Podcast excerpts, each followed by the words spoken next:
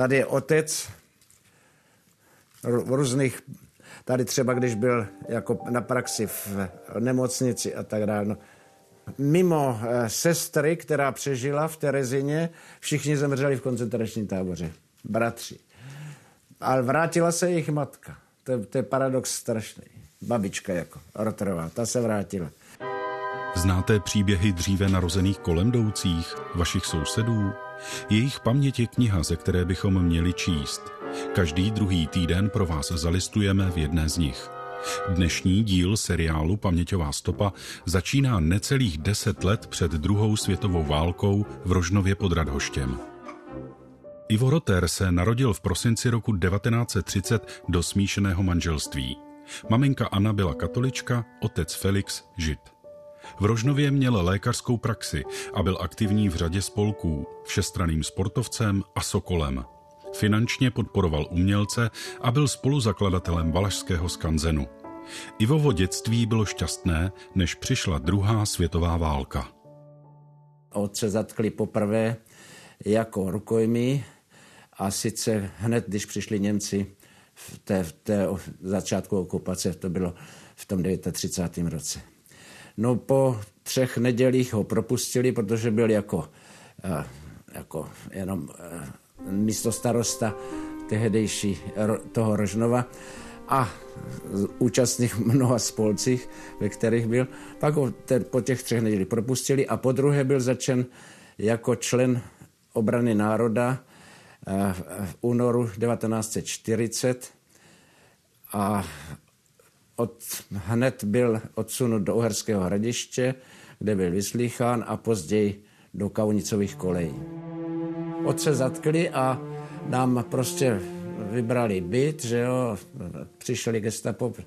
Tam otec byl jako mimo jiné nimrod, čili měl zbraně nějaký, tak ty zbraně si vzali. A vzali si rádio, tehdy to bylo něco, že jo, my jsme měli rádio s gramofonem, tak to něco bylo. V roce 1943 deportovali otce už se žlutou hvězdou na kabátě do Osvětimi. Zemřel v pobočném táboře Sosnowiec. Rodině po něm zbyl jen balíček s oblečením a učebnice angličtiny, kde pod vazbou našli vzkaz. Nejdražší. Nikdy nevěřil, že jsem snad sám svůj život ukončil.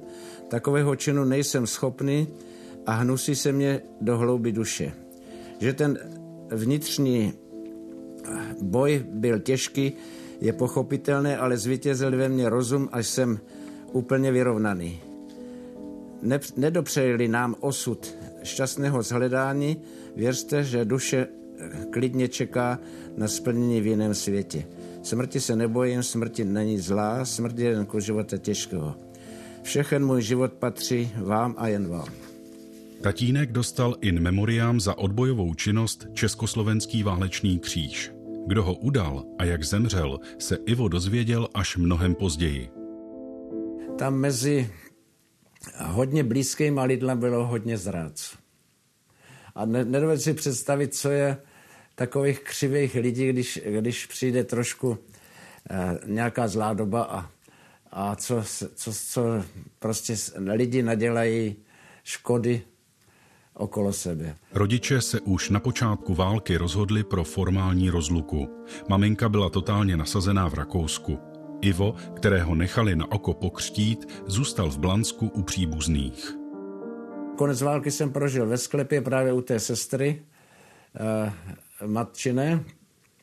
No ale to se nedojde představit, jak to působí psychicky na lidi, ten sklep. Protože tam je dost lidí pohromadě, všichni mají strach a tak dále.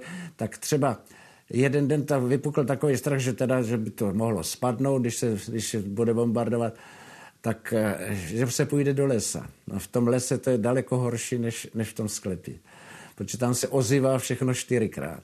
Tam padne výstřel a ten slyšíte 4krát a teď tam padne bomba. No, ta válka není jednoduchá. Tak to jsme tam byli den a hned zpátky zase do toho sklepa. Válka je strašná, válka je strašná. Před 11 lety navštívil Ivo Rotter s dcerou v Izraeli památník Shoah a zeď nářků. Znamenalo to pro něj hodně. Já jsem se postavil k té zdinářku a říkám, já sem patřím. Pro mě náboženství je trošku něco, jako já věřím, v něco věřím, ale není to pro mě náboženství. Válku považuje Ivo Rotter za jednu z nejhroznějších věcí. Vzpomínky na kryt se mu vracejí i při sledování aktuálních zpráv z Ukrajiny. Z otcovy pozůstalosti čte ještě jednu úvahu.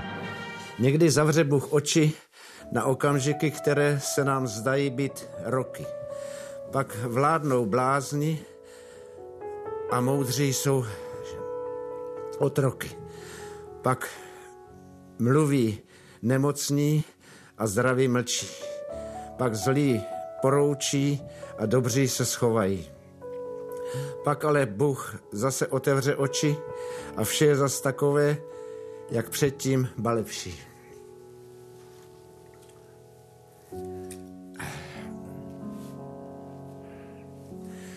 Takový asi je život.